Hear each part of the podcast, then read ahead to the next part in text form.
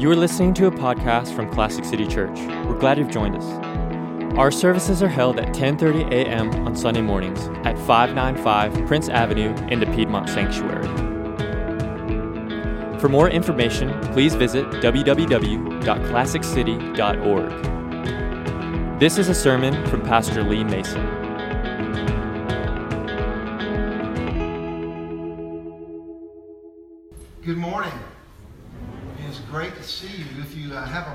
With you, uh, turn to Luke chapter 14. Luke chapter 14. And uh, this morning, I am uh, really excited about our service. This is something that I have uh, wanted to do uh, for over 20 years. When I was a this is called this day uh, in the church is called All Saints Day. It's in the church calendar. It's a very special day, and I remember first hearing about it when I was 20 years ago in seminary, and they were talking about church history, and it's a real fascinating class. And in there, they talked about uh, the, the teacher was talking about how the church would commemorate martyrs through its early history and and how when it became an established religion in Rome, they had a day called All Saints Day, where they literally remembered the sacrifices of those in the past. And I remember thinking, that's an incredibly cool thing. And, and I thought, if I ever start a church, and as we even began to plan this church out, one thing I wanted to do is make All Saints Day a very big day. And I, I envisioned us walking in here with, you know, things on the walls that reminded of us the martyrs, inspiring stories, and maybe having it real dark and solemn and lighting candles and just having a really cool, solemn, sort of appropriate environment. And so I've got all these really big, big plans for All Saints Day, and I thought, well, this will be just every every year. That'll be the just a big thing in our church. It'll be a time for commitment, and it'll be great. And what happened though is that All Saints Day always falls on the Georgia Florida weekend. And so I remember the first time we talked about this, Paul Reeves, who was our worship leader then, and I were talking about this, and we were going through it. And I said, we can get candles. And we were in an elementary school auditorium, which would look kind of weird to begin with. But he was, and I remember him looking at me and going, Lee, this isn't going to work. no one's going to be here this Sunday. There were, there, and it really was true. There was 30 people at church that Sunday, and I just kind of got lost my vision for All Saints Day. So this is really a cool day because this is uh, because the game was early in October uh, last week. That literally this is the first time we've really had a, a our congregation together that we can actually do an All Saints Day together. So let me tell you a little bit about All Saints Day and why I think it's important and why I think it's a really crucial opportunity for us as followers of Jesus to really recalibrate our lives around the importance of serving Him and remind ourselves of, of the crucial, crucial commodity the Christian church has.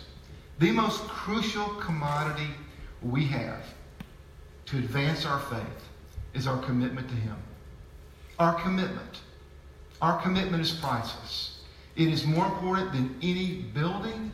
It's more important than a celebrity testimony that makes Christianity cool, it is more important than anything, is the commitment of normal, average believers to follow Jesus with all their heart. And this is what All Saints Day is about. In the, in the history of the church, uh, when we study church history, we find out that very in the very uh, infant early church, initially, one of the things they would do is that whenever somebody was martyred for their faith, uh, they would bury them and they would regularly, on the anniversary of their martyrdom, they would actually visit their tomb, and they would have a prayer vigil, and they would take communion there. Now, that went on for years, and of course, for 300 years, the church was persecuted. It was rejected by the Romans, and it was, uh, there were, you know, we know from history, horrific outbreaks of persecution against Christianity. And then with Constantine, when he became emperor uh, and 40% of his empire was Christian, he decided, let's make this a official religion of the state. And so when he did that, uh, you know, Christianity was able to build buildings and it was able to, to sort of be a lot more of a formal religion. And one of the things we know the church did early on, we know this from records that date from 377. So we know this for a fact, but probably before that, they started a uh, the first Sunday of November, what corresponded to their November. They held a special church service called All Saints Day.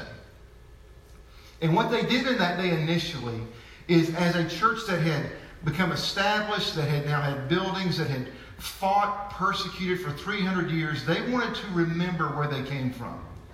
And so they remembered the persecuted.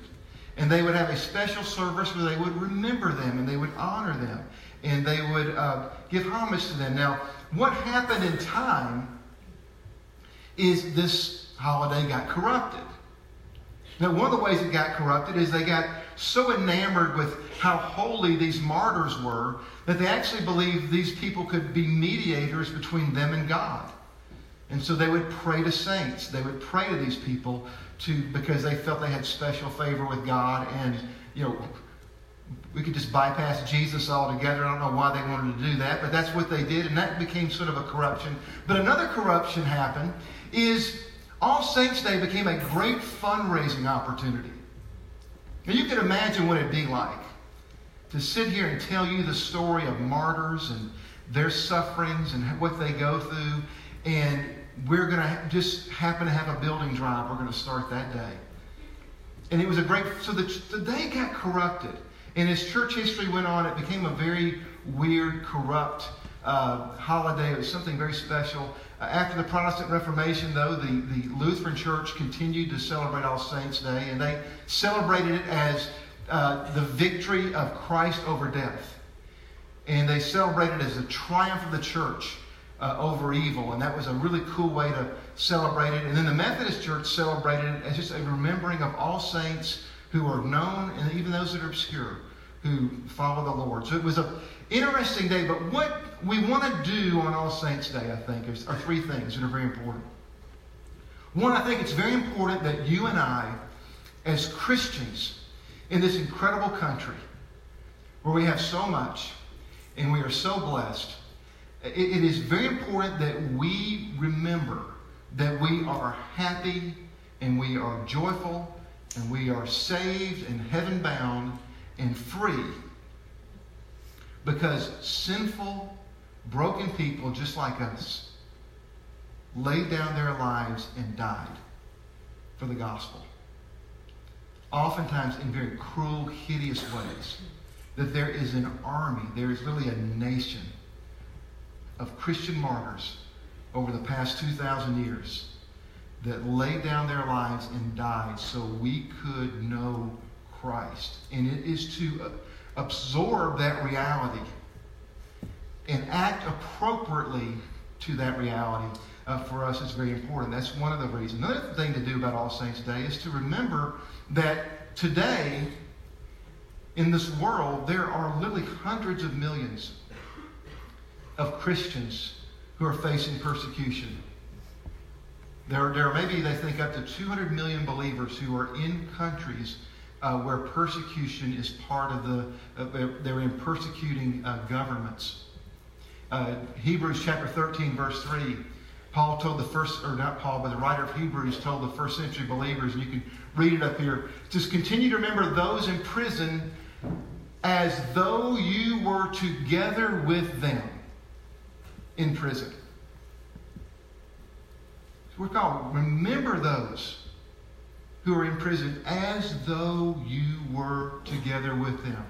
And those who are mistreated as if you yourselves were suffering. And so one of the other things All Saints Day wants us to do is not only have an appreciation for the sacrifices of the past, but also realize that today there are fellow believers, fellow Christians uh, around the world that are suffering for their faith. And we want to remember them as though we were in jail with them. We want to be feel their sufferings and join with them and praying for them and praying the gospel continues to prevail in, in their communities. And the, the third thing All Saints Day is, it is, a, it is an understanding and sort of a, a, a celebration of Christ's victory over evil and over death. There's a powerful uh, passage in Revelation chapter 12, I think we read from it uh, during the inspiration. And it's a really cool chapter in the Bible, and it uses a lot of mythology and imagery to portray what spiritual warfare really is. And it talks about Christ being born, and he's a conqueror. And there's this dragon, this evil, who is going after him, and he can't get him. And there's this war in heaven. And God and his army is prevailing against evil. And the Bible says literally, Michael, who's the head warring angel, literally hurls the dragon. And he describes him as Satan and the serpent, the, the whole embodiment of evil, this dragon. And he holds him up. And he literally he takes all his territory in heaven. They completely vanquish him. And they hold him up and they hurl him down to the earth. A completely defeated fate. He lands and he's just furious that he's defeated. And he takes his rage out on the followers of Christ. And it is to celebrate that, that in persecution we realize we are being attacked by a furious foe who is utterly, hopelessly defeated. And he just, all he has left is rage toward the followers of the Lamb here on earth. And the Bible says in that, in that chapter, it says, Those even on earth overcome him. And they do it by the blood of the Lamb. We overcome him because Christ washed away our sins. He made us right with God. He made us clean with God. That blood, what it did to our souls, we overcome evil by that. We overcome him by the word of our testimony. When we are willing to speak the truth and share the truth we overcome. And then he says a third thing we overcome by not loving our lives even unto death. And so we celebrate the fact that, that spirit victory in this life for us is possible uh, because of those three factors. And so that's what All Saints Day is about. It's so important that we calibrate ourselves around the historic church and the price that's been paid. I've got a good friend I was talking to last night uh, um, from Atlanta who was involved in a large church media ministry for years. Very successful, very good one. And they were doing a lot of work overseas. And through that work, he began to get involved with Christians who were being persecuted in the Middle East and who were suffering for their faith. And, and he felt so moved by it, and, and he was really, really moved by it. And then something happened that caused him to start a ministry particularly focused on the persecuted. And what happened is he was overseas and he was in the Gaza Bank, and there was a guy he had met who had a Christian bookstore.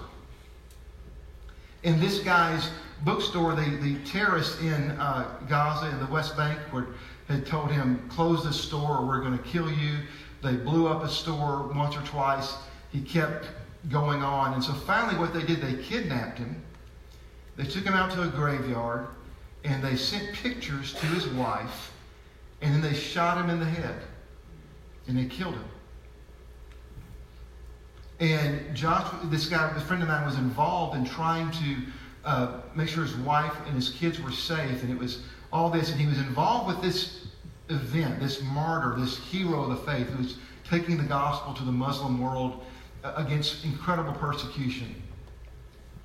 Then he got on a plane, he came back to the West, and he went to a family member's church.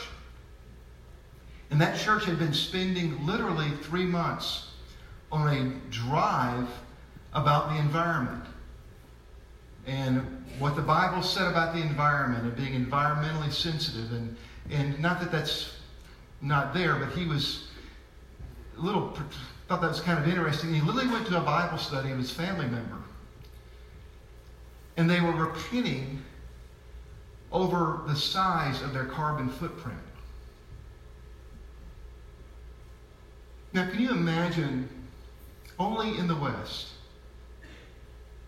He goes from a guy who is he's, who has literally faced death, undaunted, was murdered for his faith, his wife is, you know, they're trying to take care of her and, and protect her from these crazy maniacs that hate God and hate the gospel. And he comes back to a world where, in a Bible study, the biggest concern of a church is its carbon footprint. And see, we can, if we don't watch it, Western Christians, we can lose passion. We can lose blood and fire and, and the, the real guts of what it means to be a Christian. We can be enamored with God's commitment to us and really neglect our commitment to the gospel. And this is why it's good to have a day in the church where we remember you and I are saved and joyful and celebrating this morning. In part, in a large part, because sinful, broken people like you and I laid down their lives for the gospel in the past. And so I want to look here at a passage real quickly in Luke chapter 14 where Jesus talked about what it meant to follow him, what it would mean, what it means to be a disciple, what it means to be a follower of him. And this is, let's pick it up in John, in, excuse me, Luke chapter 14, verse 25. In verse 25, it says this Large crowds were traveling with Jesus. And turning to them, he said, If anyone comes to me and does not hate father, mother, wife, children, brothers, sisters, yes, even their own life, such a person cannot be my disciple. And, and whoever does not carry their own cross and follow me cannot be my disciple. Verse 28 Suppose one of you wants to build a tower. Won't you first sit down and estimate the cost to see if you have enough money to complete it?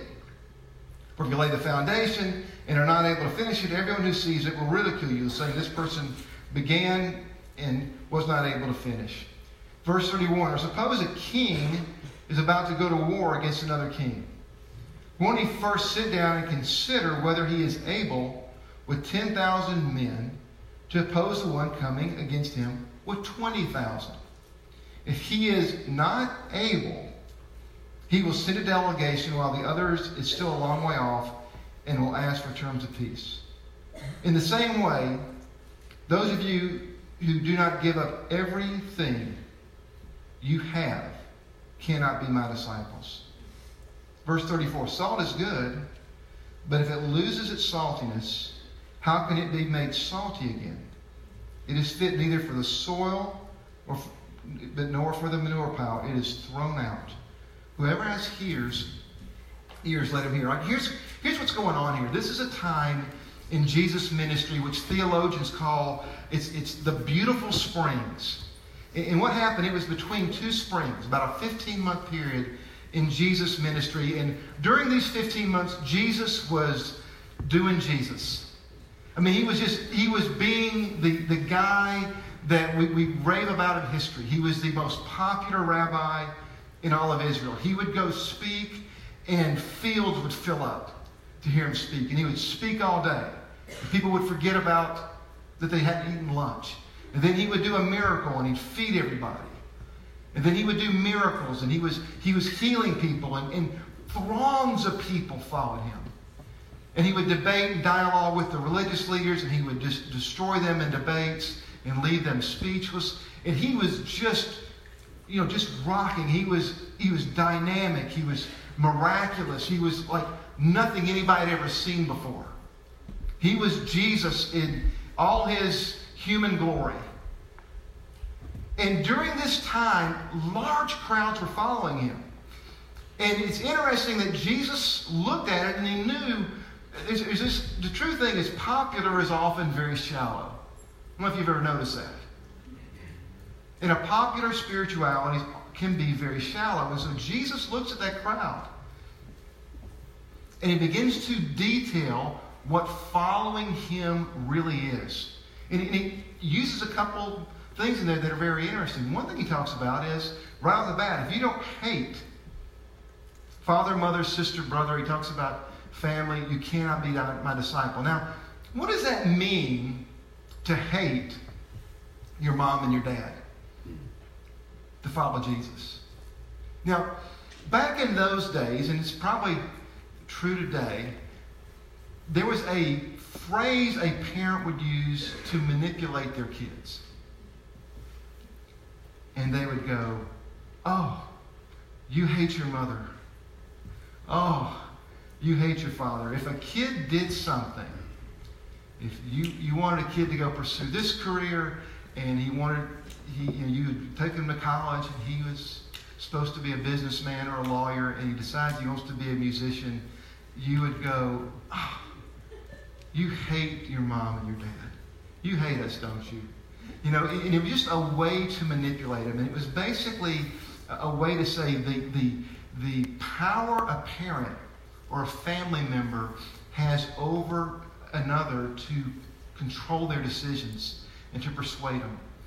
And what Jesus is saying is this the, the power of it's, it's a good thing to love your parents and honor your parents and to love your family and honor your family. But the power to persuade you needs to be Him. The ultimate power needs to be Him. What ultimately gets your commitment is Him, not even your family. As good as it is to be committed to your family. Ultimately, it's Him. That's what it means to be His disciple. That's what it means to be following Him. Hate father, mother, sister, brother. The ultimate commitment is to Him. Second thing He talks about is taking up your cross and following Him. Now, that would have been a horrifying thing to hear in that day. In those days, whenever somebody was being crucified, they would take a beam and they would put it across their back like this. Often they would strip the person. And they would run them through the streets. And crowds would gather around and they would scream at the victim and they would spit on the victim and they would throw stuff on the victim. And it would be this incredible uh, convergence of social ostracizing and on the way to your painful, gruesome death. And Jesus said, You know, are you willing to carry a cross? Are you really willing to take on social derision if necessary for my sake? You willing to do that? Carry the cross. And so then he goes on, and what Jesus begins to go on in describing what it is to follow him, he talks about, um, in the next verse, about, and this is something a little more practical, he talks about the idea of somebody who starts building a tower and doesn't finish it. You know, back in those days, great people built towers. If you wanted to build, a, you wanted to, to, you know, be famous, be known, uh, you were, you know, you would build a tower and that would be your tower. And um, th- that's just what you would do. And, but a lot of times back in those, days, so to build a tower is to do something very great. But a lot of times people would try something great and they get halfway through it and they just wouldn't, didn't wouldn't have what it took to finish. And it was kind of a, it kind of make you a little bit of a joke because you were you know, just sort of a, sort of a very ego-driven thing to do, build a tower. Uh, you can finish it, and it doesn't work out. It's, eh, it's kind of you become kind of a joke. And Jesus is talking about the importance, if you're going to follow Him, if you're going to be a disciple, of finishing. I want to say that is one of the most important things you can do is finish. Finish. Finish. I, I, I'm a minister. I see this all the time. You'll start something.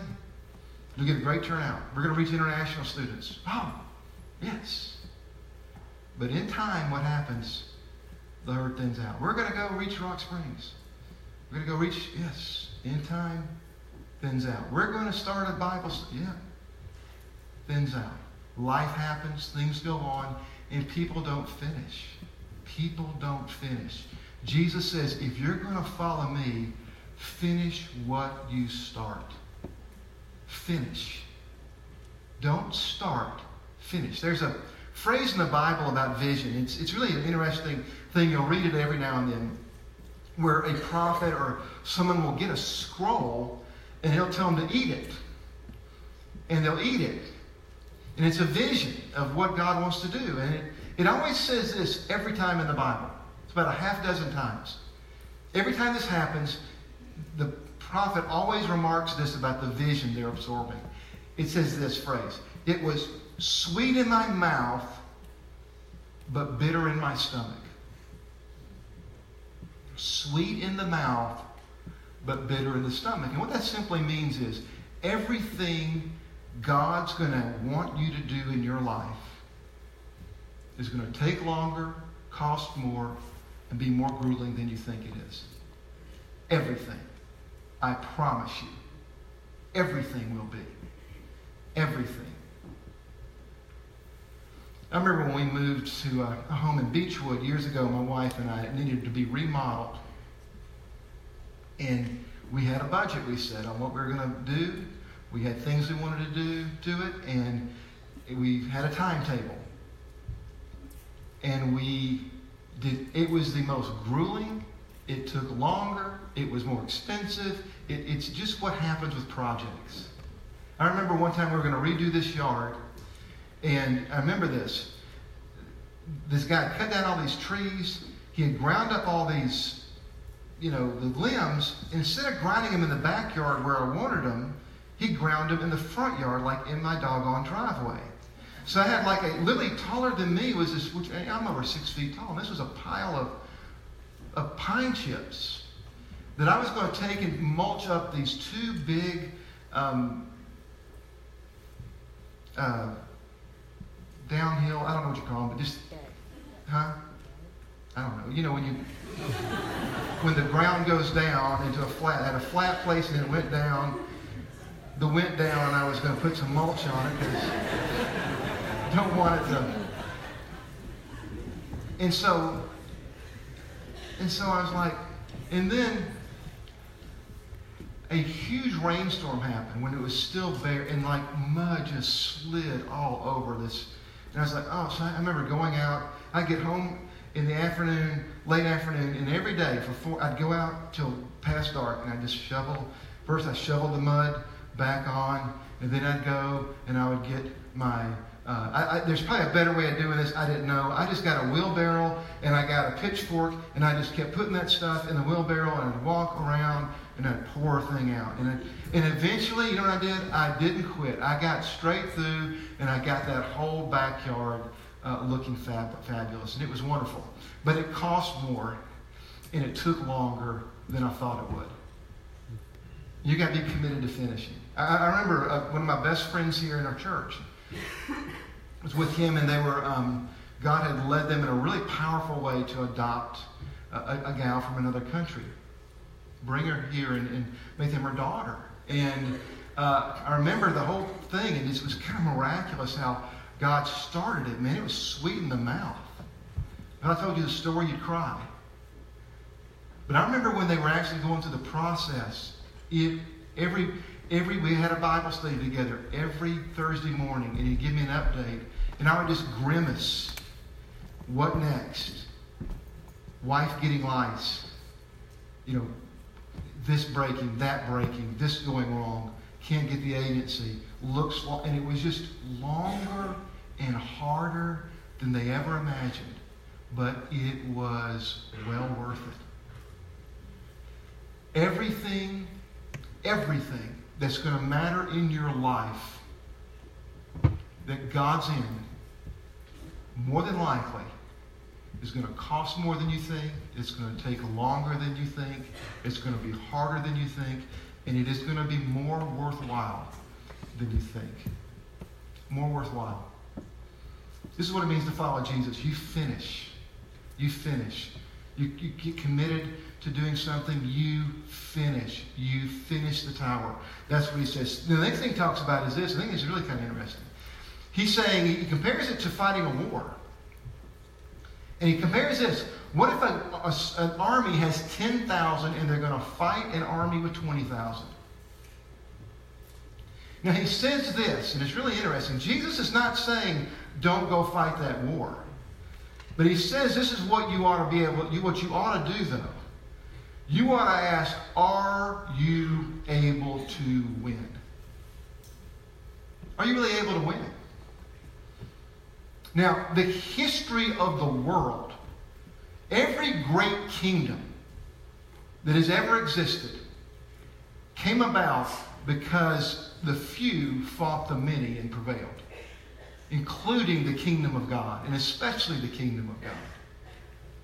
Beleaguered early Christians were facing the Roman Empire and the wrath of a mad, crazy uh, Caesar named Nero, this monster.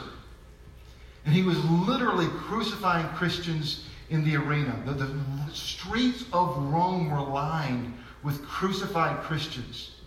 The, the horrors and the, the, the, games they would play with Christians in the amphitheater of could you imagine literally they would take kids and they would dress them up in sheep's skins. And they would run the dads out there, Christian dads out there as shepherds. And they'd release wild wolves that would rip their kids to pieces. Their dads are helplessly trying to fight them off. And 50,000 people in the Roman Colosseum were cheering and screaming and, and, and encouraging it on. They faced that kind of thing. And, and yet, what happened in time? Over time, over hundreds of years, in the year 330, Constantine looked at his empire and said, My God, 40% of my empire are born again Christians. We can't beat, we cannot beat these people. Against all odds, the Christian church prevailed, and it always will prevail. Bible in Revelation describes Christ as he says those that are with him. They, they, he, it says they will overcome the believers because He is Lord of Lords. He is King of Kings. And those that are with Him are faithful and they're true to their faith. Always does. That's our heritage. And Jesus is saying this if you're to if you're to follow me, you're to fight against the odds. And the way you win a battle when the odds are against you is you have greater commitment and you have greater passion.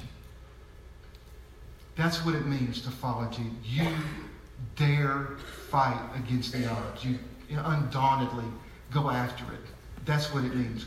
Commitment will win. It will prevail.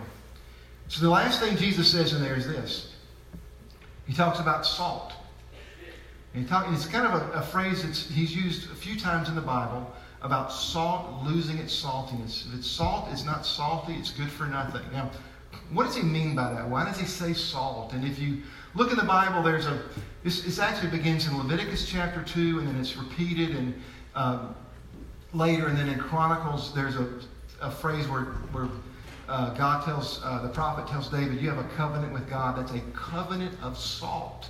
And what would they would do back in those days? In Leviticus 2, you can you can uh, read this. When they would make their sacrifices, uh, before they ate the sacrifice that they were going to partake in with God, they would uh, sprinkle salt on it. And that salt was to be a reminder, and the idea they were ingesting, they were making a, a in the ancient Near East, this was common. When salt was used in, co- in covenants, it meant that covenant was a permanent, lasting covenant. And, and that you were committed to that covenant. Sometimes in marriage ceremonies, people will use salt. I don't advise doing that. But if you, sometimes they'll, they'll, mix salts, and it's it's a it's it's a it's used in covenant. The, the phrase, uh, you know, the word salary actually came from uh, the word salt, and and uh, the phrase "worth your salt." We use this, but the idea is it's it's about commitment. And it's about commitment to a covenant. And Jesus says this: What happens? when salt loses its saltiness? What happens when tape loses its adhesive? When tape loses its adhesive, you know what it's not anymore? It's no longer what?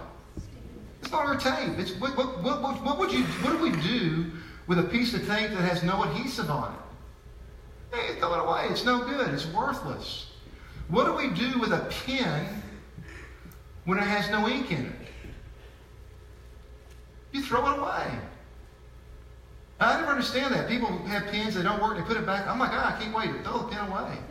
Know why people keep pens around that don't work. Throw them away. It's no good. It's, it doesn't, if a pen has no ink, it's not a pen. Jesus is saying this what is salt? It's not salty, it doesn't have that flavor, it's good for nothing. It can be thrown away. What is a believer? What is someone who says they're in a relationship with Christ and they're not committed to it. There's no commitment. You know what he says? It's no good. Your religion, your faith is no good. No matter how piously you talk about it. dreamy elaborations of it. It's no good.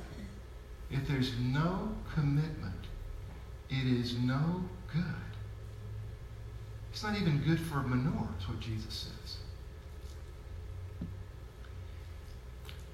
I'm going to close with this story. Um, there's a, there's a church, church uh, leader in the second century named Polycarp. I'm going to write that one down. Polycarp.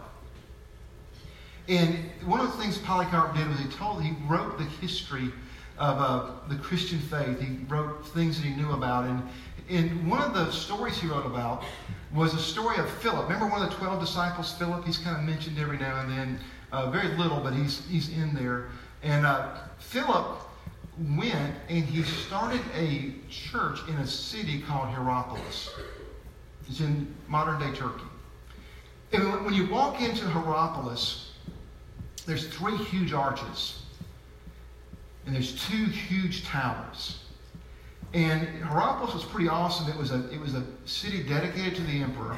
And when you walked in, there was a lot of it was funded heavily by Rome. When you walked in, there was actually a mile and a half long paved street of of beautiful stones, and it went all the way for a mile and a half, and it had a gate on the back end. So it's a very beautiful town, gorgeous town, very prominent dedicated to the emperor. And when you walked in, they understood that the emperor protected that city. That city was protected by the emperor, and they believed the emperor to be a god. And so when they walked in, they would do these sacrifices to the emperor, and you would pay money. And when you paid money, they would take some ash, and they'd wipe the ash either on your hand or on your head.